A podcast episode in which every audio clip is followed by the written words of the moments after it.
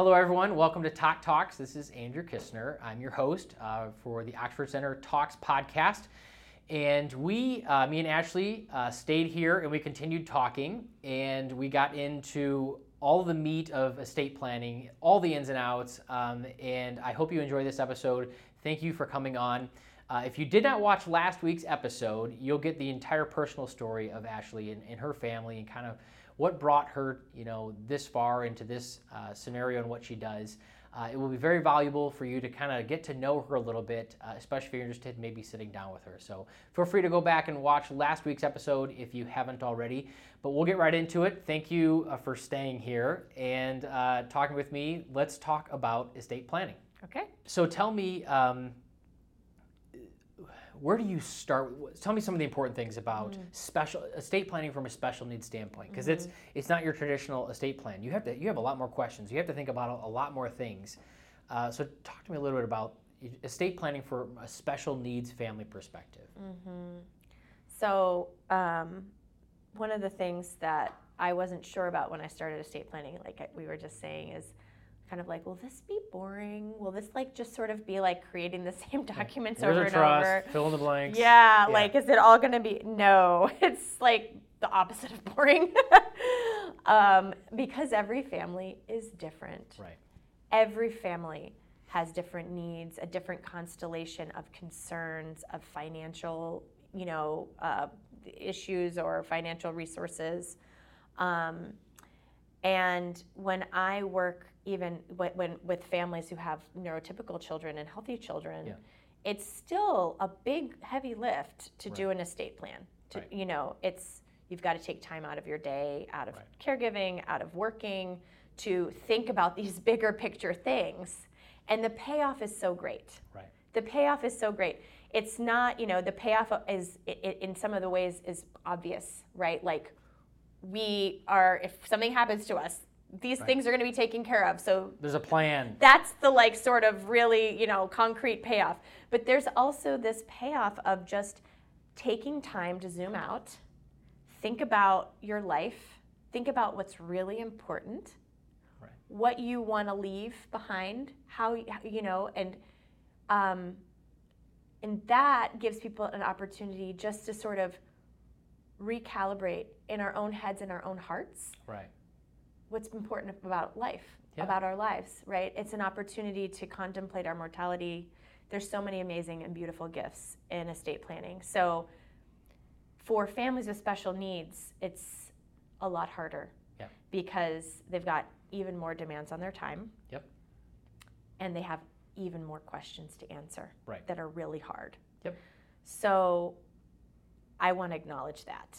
I mean, even from like when we think about, you know, who's going to take care of Gracie if something happens for us? It, you know, if we had a neurotypical kid, it's like, oh, well, we like John and Susie; they're a great family. Let's uh, let's talk to them.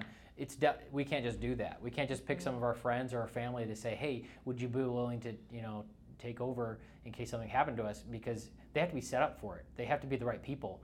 Um, it, there's a lot more thought that goes in to something is what other people may think is simple. It's not, mm-hmm. but um, there's mm-hmm. a lot more thought that goes into that. Absolutely. And, you know, when it comes to trust, and I don't want to jump too much into jargon without laying the groundwork for folks, but it's there's a lot more that goes into who would be guardian. Yep.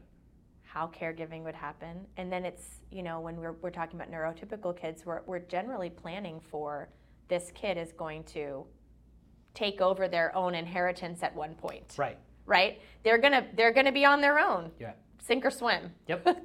and we are planning for a lifetime yep. for, for, for, for, kids with special needs. So often planning for a lifetime. Um, so it is much more complica- complicated. Yep. So um, let I can talk a little bit about yep. special needs trust, but I think it, before I jump into that, it kind of just like a, a real quick 101. Love it. Yeah. So when we do estate planning, we plan for what happens when I'm incapacitated and what happens after I die. Mm-hmm. So I'm, I'm planning during for, for lifetime incapacity, the potential for that, and I'm also planning for after death. Okay. Um, so the incapacity documents are the doc is your um, patient advocate document. Okay. That's the document that where you d- would designate who is going to make medical decisions Got it. for me. Um, parents, so so I would designate typically if we're married, we're typically designating a spouse. In the absence of a designation, it would prob- it would typically be the spouse, right? Right. Um, but then you sort of have like a number two and Yeah, a number have to. three, right? That's that's the best practice. Um, and then parents are going to be making medical decisions for their own kids, right?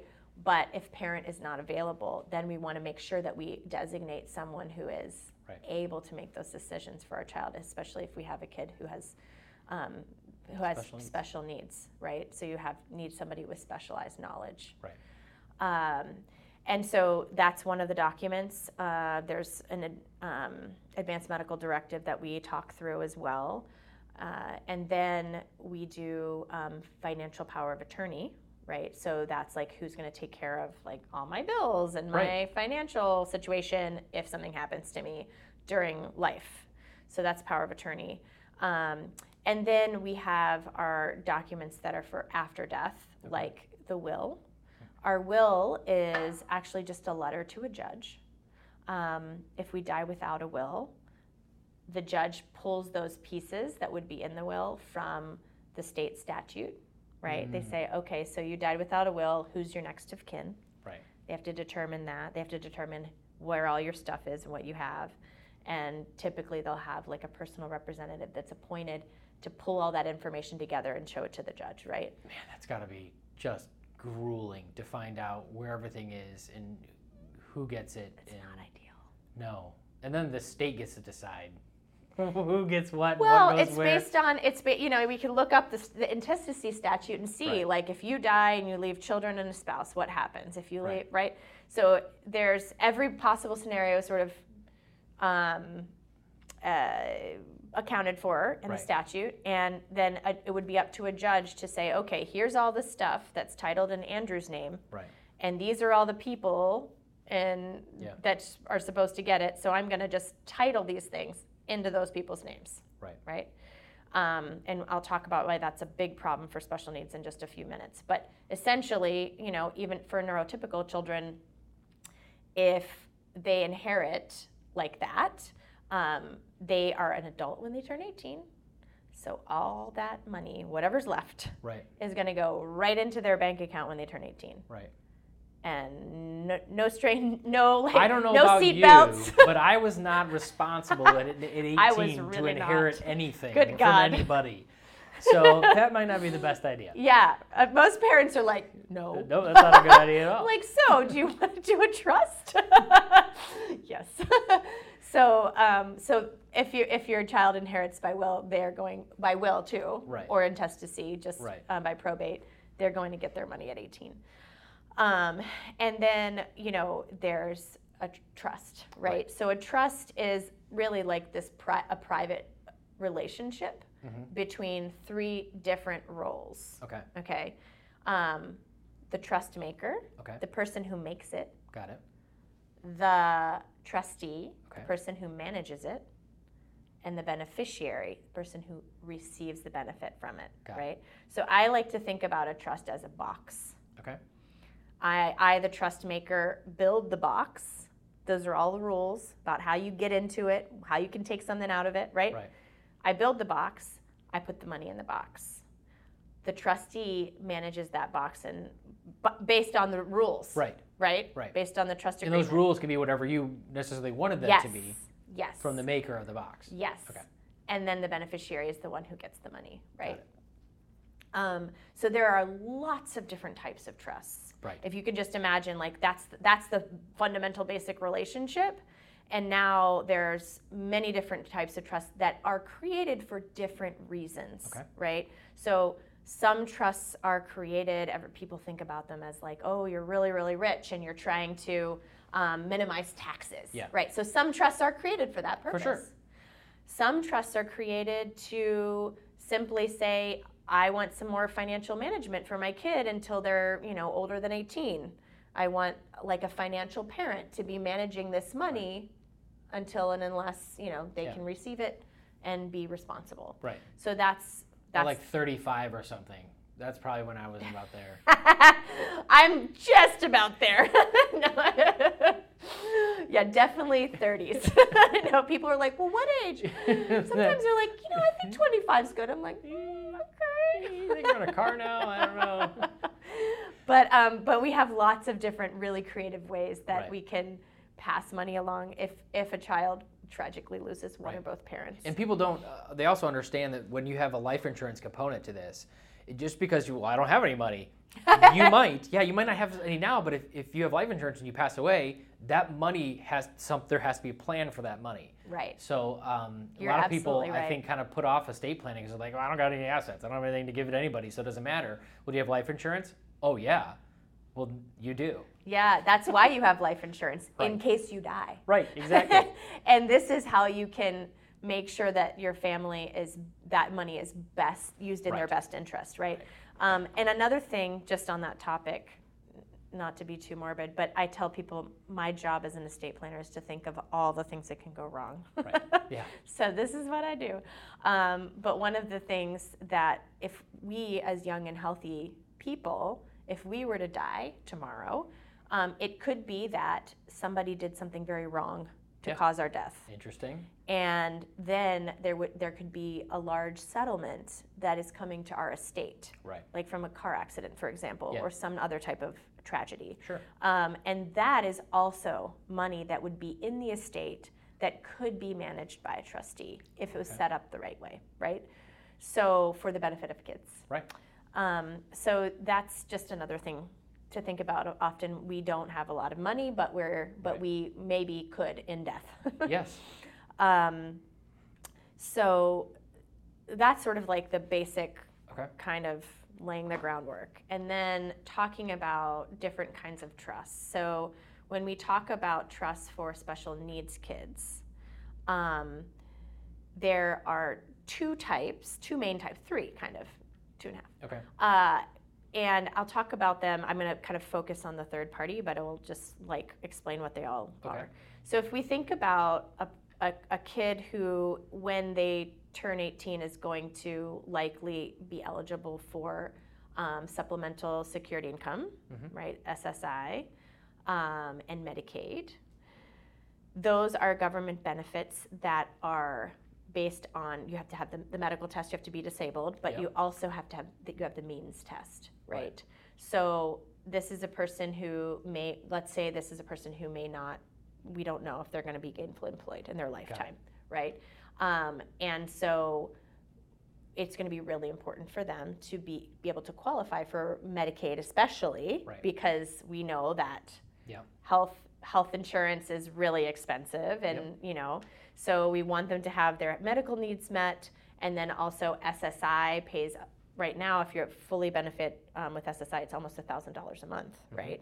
Um, and so the idea, and then we also have like Section 8 housing or other type of housing, um, you know, housing assistance. So if we think about those as basic needs, right? Basic needs being met. Right. And then, of course, we live in this economy of inflation, and we know that that's not enough money to meet all your needs. Right. No. Right? So the idea of a special needs trust is to say, what are the supplemental needs? Okay. um, that this person is going to have, right? So we don't we want them to get the government benefits that they're entitled to, Right. Um, to to cover basic needs, but we also need them to have extra assets or extra income, extra types access to extra money to cover those supplemental needs that are not covered, Right. right? Um, so that's the idea of the special needs trust. And there's first party special needs trust. So when we talk about first party, third party, sometimes people get confused like, what is the difference? What do those things Right. mean? Um, it really, we're, we're sort of, the big distinction is where does the money come from? Whose money is it? Got it. So if it's my money, it's a first party trust. Got it. Um, because let's say tomorrow, God forbid, I become disabled Right. in an accident and I can't work anymore. Right. Now I have money that's titled in my name. I'm not going to qualify for Medicaid and SSI, Right. but I can put this money into a special needs trust, a first party special needs trust. And the, um, the federal law says that now the Social Security Administration can't take that into account, Interesting. Okay. right? So some this, these are trusts that are often set up for folks who have money in their own name. Right. So probably not your daughter, Right, right? Because right. she doesn't have money in her own name. Right. The ways that she could get money in her own name would be maybe she gets an inheritance. Maybe Right. a grandparent dies and just leaves money to her in her name. Right. Now we have to set up a first party trust, Got it. right? Um, or she's, or you know, a lot of kids are in accidents, Right. right? They're in an accident, they get a TBI, now they have a settlement. Right. It's in their name. Yeah. So that's where a first party trust would be used, Okay. right? Got it. Um, and so a third party trust is the kind of trust that I think most people who have children with special needs would be contemplating. Okay. Um, it's set up by the third party, right? It's not set up, it's not the child's money, it's the parent's money, Got it.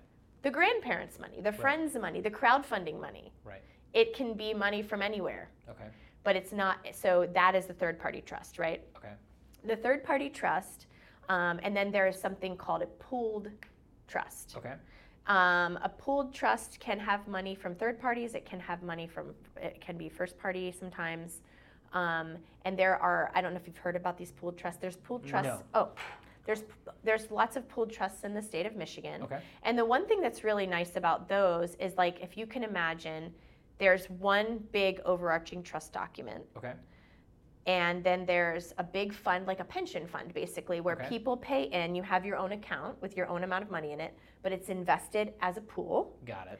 and so you can t- withdraw your own money for you know you kind of join with a joinder agreement Got it. and okay. then you can withdraw that money um, as needed and it can be it can qualify as a, s- it- Okay. it, they're special needs trusts Right. um, one thing that's really nice about that is if a family has like less than $200,000, it's recommended that you wouldn't set up your own trust because administration fees can end up Right. just being prohibitive.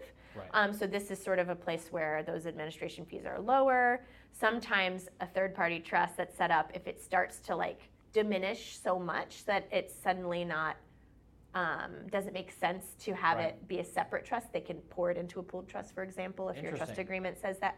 So there's there's it- it's just a great tool. Yeah. and something that people should know. Never about. even heard of it. Yes Absolutely. important to know. So, um, talking about third party trusts, um, some distinctions between the two of them. I'm going to pull up my notes because I want to make sure I'm. Yeah. So, when we have a first party trust, it's my money, right? Okay, yep. So, um, it can be set up by me, it can be set up by my parent, it can be set up by a court if I'm really injured Okay. when I die, uh, whatever's left in that trust is going to go to pay back Medicaid. Interesting. Yes, it's going to pay back Medicaid for that benefits that I received. Okay. Huh. Um, so even though it was in a trust and they can't look at it or consider it to get Medicaid, they can take from it to pay back Medicaid. yes, when I die. Huh. Yes. Interesting. So when you, the beneficiary. yes. Okay. When I, the So that- beneficiary, die. So the, basically, if if y that money were to be left to, let's just say, a brother or sister, you know, um, Medicaid would come out first, and the brother or sister would get the the remaining funds. If that were what the trust said, Yeah, usually, yeah, I, that's Or theoretically usually just take possible, I all? guess. But I think they would take it would generally it would be you- the the amount of Medicaid that was paid out during my lifetime would generally vastly exceed okay. And the what if funds you were in the short? trust. Oh, then That's that's. So they just yeah. take whatever's left. they just take whatever's left. It's like an annuity. So Yeah. that when you die, you pay a lot of money. I think and most you get people monthly, are going to be short. Yeah, you get Yeah. monthly money, Yeah. and then if you if you die before they think you will, ah, ah, sorry, you bought an annuity. We get it all. Yep. And then the other thing that we think about with a third party trust is since there's no Medicaid payback, if there are assets in the trust when the beneficiary dies, then those assets can actually go to like a sibling or they Got can it. go to whoever the grantor, whoever the trust Right. maker Survivor, yeah. designates, Okay. right? So they can actually go go on. Um, for that pooled trust that I was talking about, typically the joinder agreement will say that once that beneficiary dies, the the money that's if there's any money in their account Okay. left will go to other disabled people who are That's in the pool That's or the interesting. ch- or the charity that's running the pool. Yeah. right. Yeah. So. That's very interesting. hmm hmm That's pretty. That's pretty cool. I didn't know that. I'd never even heard of a pooled trust, and it makes a lot of sense when you think about you could ad- from the administrative costs. Uh, and I don't think a lot of people think about that. Totally. Um, and that's kind of neat. I'd never Mhm. heard of that. hmm So um, let me transition just a little bit. Uh, Mm-hmm. and what does meeting with you look like? Um, now I know I talked about this with Justin a few weeks ago um, about special needs parents. It's tough. Mm-hmm. It's very tough for us to go have meetings. Um, yeah, we can go to the park. That's great. Gracie loves the park, uh, but she does not like sitting in an office uh, while we talk to any kind of professional. She has no Yeah. interest in that.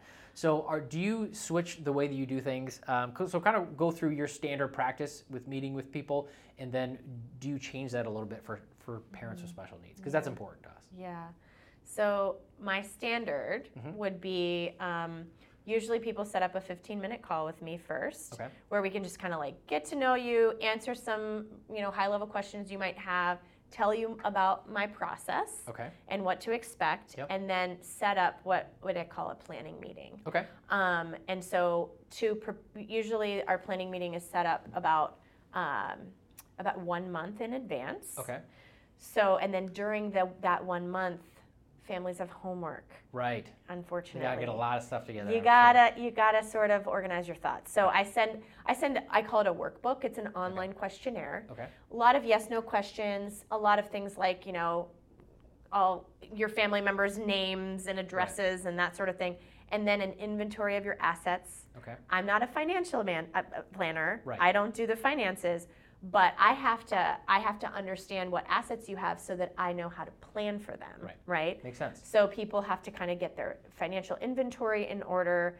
All really important work for, like you said, it could be a nightmare if you pass away without organizing things. Right. Then your family's trying to figure it out, like where is your money, and uh, you know, so you sort of it's it's a gift to have that all sorted out. Absolutely. Um, and then for families with special needs, there's even more questions that I want them to start thinking through. Right. And and sometimes it's like it can feel like too much, right? So we can sort of take things in chunks. So typically with um, families who are not affected by special needs, um, they'll come and meet with me for two hours. Okay.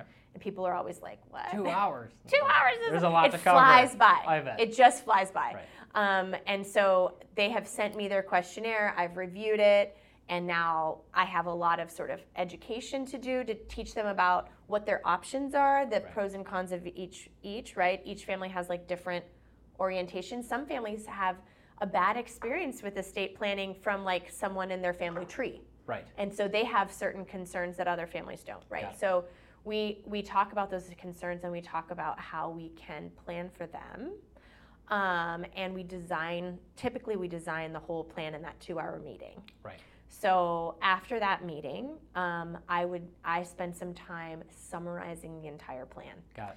Uh, and I send that summary to the families. I ask them, sometimes there are some hanging questions. For sure. Um, so I ask families to respond to my questions, um, confirm that the other pieces are correct and reflect their wishes. Okay. And then once we sort of have everything hammered out and we are all in agreement about this plan summary, that's when I start drafting the documents. Right. Right. Um, so that that second process takes about a month as well. The signing meeting is um, one hour usually, where we sit down and I we go through every document, we sign every document. So and then people will get a binder with um, with their plan as well as like a um, USB with the whole Oh, plan cool. on PDF. Right. Uh, and if they have financial planner, then we interface with the financial planner. Sometimes we have deeds that we need to file and things Right. like that. Now, So that's sort of the where- process. where's the best place? I just thought of this. Where's Yeah. the best? Now you have a copy of this. Yes, So if I have. something I were, have a digital copy. a digital copy. So Yeah. if something were to happen, yes. like because I've heard of people like, oh, we don't know if they had a will, so we have Yeah. to we have to crack open these safes. And Yeah. We have to look under all the beds and the mattresses Yeah, and all that stuff. And yeah. uh, so like we can just put it out there that you're our estate planner, and they can just call you and like, hey, they passed away. We need all the info. Is that am I correct in my assumption? Yeah, so uh, i- er, I mean, No? I i- it's not always possible, Okay. but I really, really, really like to have a super open um, policy about estate planning. Okay. With I want my clients to be able to have that with their family. Got it. So what what I ask people to do is I ask them to send the PDF Interesting. of the documents that their family members are named in. Got so it. if you're named as my power of attorney, Right. you've got a power, copy of my power of attorney, and it sense. is in your email. I mean, if if we're talking like a medical power of attorney, and y- y- something happens to you, and I'm your medical power of attorney, but I don't have a copy of that, and you're incapacitated, what do we do? Right. So Okay, that makes people, sense. I like People should have copies of these documents, and because we're all digital and we've got our phones and we've got, Right. it, it's it makes sense to have it in the cloud in email, right? Because we can retrieve that from anywhere. Yeah. Um, and so I tell people to do that. I tell people to send for their prospective trustees, their successor trustees should have a copy of their trust. Makes sense. They really should. Um, and also in that cover email, say, hey, and the the the uh, you know the paper copy is located here in my house, right? So the only document that we actually want to have an original for, it's great to have originals of all of these, sure. but the only document that really requires an original is your will Got it. because that's the that's the document that no matter what, even if you have a trust, it's still going to be probated, and the judge wants to see an original. Interesting. So you know, people have different ways to deal with that. I, w- you can put the original in a firebox. You can put it in a safety deposit box. Those are probably the two best places Okay. to have your original will. And then, of course, we always have copies. We always have digital copies and, and physical copies. So it's Um, not like if, if you had it, I mean, like safes are only good for someone along a fire, but if it did get destroyed and you died and all that's left is the digital copy, are we in trouble? Um, there are ways to go to court Okay. and yeah, try to try to get that will probated. Interesting. Yeah, yeah, but it's not ideal. They really want that original. That's important. yeah. Okay. All Well, because you don't know if there was a later Change, original. Yeah. Yeah, right. Change. Yeah. Um, so, uh, and then the other question you asked, actually, I'm glad you asked this because I don't, I don't talk about it up front. I always surprise my clients with this at the end, and I'm like, why am I doing this? But it just happened to be like Uh-huh. this is the this is the process that's fallen. So typically, right at the signing meeting, we have this um, document that we ask clients to sign. We we pay for it as um, a firm. So we cover the cost of a five-year subscription to um, a service called DocuBank. Okay. And it's really cool. They just give you this little wallet card. Okay. The wallet card has emergent your name, emergency contacts, Okay. and it has just there's a room for a little bit of text. So sometimes if there's like um, a medical condition or allergies or something like that, you can put that on there. Sometimes we tip we often for our families with kids we say I have minor children at home, or you could say I have a child with special needs. So that's written right on the document, and then there's a um, right on the card, and then there's a um, like a username and PIN Okay. that a first responder can use to access emergency documents for your kids. So we, we create emergency documents for every minor That's child. neat. Um, so those are emergency power of attorney for physical custody. So your kid is not going to end up, you know, Right. becoming even a temporary ward of the state, going to emergency Right. foster care. we figure things out, like it's, we figure out who Right who's away. your guardian, where are they? you know, you you're in a car accident in in North Carolina and you're far from home and Yeah. so we have um, information about who should be contacted for the kids. Um, we have a, a medical power of attorney for the minor children, Oh, okay. which is a temporary one. So if they're injured or they need to go to a doctor's appointment, they get sick. Um, Right. there there's someone designated as a person who can be their power of attorney or Got their patient advocate. And then, so all those documents, including your medical power of attorney, Right. your documents, are all going to be located on that on that card. Interesting. So That's very they're cool. accessible by, um, yeah, by first responders. And I mean, I just these are the kinds of things that keep me up at night personally. Um, so I know a lot of estate planners don't do this, and it sounds kind of crazy, but I really am thinking like, how will my clients physically access these great documents we're drafting for them Right. in the emergency in the moment Right. they, they're needed? Let's try to figure out the worst, worst Right. case scenario possible and plan for it. I love it. Exactly. I That's what we absolutely do. love it. We, we imagine the worst and we plan for the absolute worst, and then we hope for the best. Awesome. Well, hey, So. I've really enjoyed getting to know you a little bit today and talking to you, especially about there's this is very in depth. Like this is not It's extremely in depth. um, th- this like this is much, this needs a lot more time than what we gave it. Uh, but you are here for for people that that need your help. So how can people get a hold of you and reach Sure. you in our community? So one one other thing I wanted to just jump Yes, back sure. and answer the question about how we can adapt for families with special needs. Okay. So we, I mean, honestly, we have to adapt for all different kinds of families that we have. We we have families where you know both parents are surgeons and they have crazy Right. schedules, and so we have done meetings at night. You know, we've had we've done a signing after hours if we need to. Like, Okay. we can adapt. We we have some families who have three or four one-hour meetings right. because that's just easier to separate things in chunks. Yeah. Um, so, I mean, my goal is that you get a plan that is customized that works for you, Right. and if it takes us a few months, it's okay. Let's get the right plan in place. Um, so, so we can be flexible Okay. with that sort of thing. Yeah. Awesome. I love it. And how can people find me? Um, my You're in Ann Arbor, I'm in Ann Arbor. My practice is called Treetown Law. Treetown Law. Pretty easy to remember. Okay. Ann Arbor is known as Tree Town. I don't know if you know that. I had no idea. Yeah, there's like in Ann Arbor, there's like a lot of Tree Town things. I, Um, I guess I've never noticed that. I mean, yeah, I, and I've there's been to Ann Arbor maybe a dozen times, even though it's only 20 minutes away from here. Yeah. Um, but I guess I've never realized it was called Tree Town. Okay, yeah, cool. and if people are familiar with Ann Arbor itself, I'm like right in Kerrytown. okay.